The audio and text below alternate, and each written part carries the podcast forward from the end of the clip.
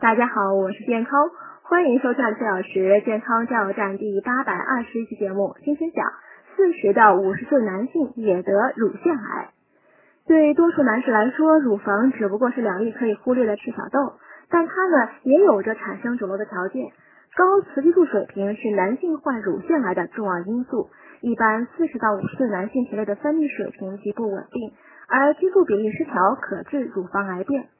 男性乳腺癌早期的表现类似于乳房发育症，乳晕下出现肿块，开始较小致硬，界限不清，常因无痛或无不适而被忽视。